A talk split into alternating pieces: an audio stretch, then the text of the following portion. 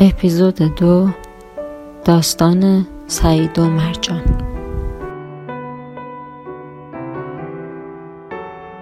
مرجان صبح روز بعد زودتر از همیشه از خواب بلند شد. میز صبحانه را چید. لباسهایش را پوشید و برخلاف همیشه وقتش را برای صاف کردن موجهای روی موهای فرش تلف نکرد. مدام جمله را که سعید شب گذشته در گوشش نجوا کرده بود به یاد می آورد. سعید در حالی که دستانش را مثل زنجیر دور و قلاب کرده بود گونه اش را بوسید و تا جایی که مطمئن شود نفسهایش لاله گوش مرجان را نوازش می کند دهانش را جلو برد و به آرامی زیر گوشش گفت تو مثل بقیه نیستی. سعی هم نکن که بشی.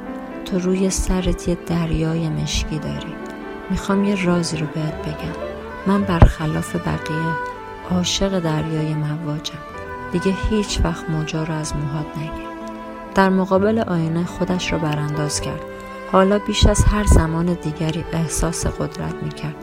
روژ لب قرمزش را از لابلای خرت و کیفش بیرون کشید و روی آینه قدی اتاقش نوشت من تو رو نه به خاطر اینکه دوستم داری بلکه به خاطر اینکه باعث میشی خودم رو بیشتر دوست داشته باشم دوستت دارم. و در حالی که هنوز گونهش از گرمای بوسه شب گذشته سعید گرم بود از خانه بیرون رفت.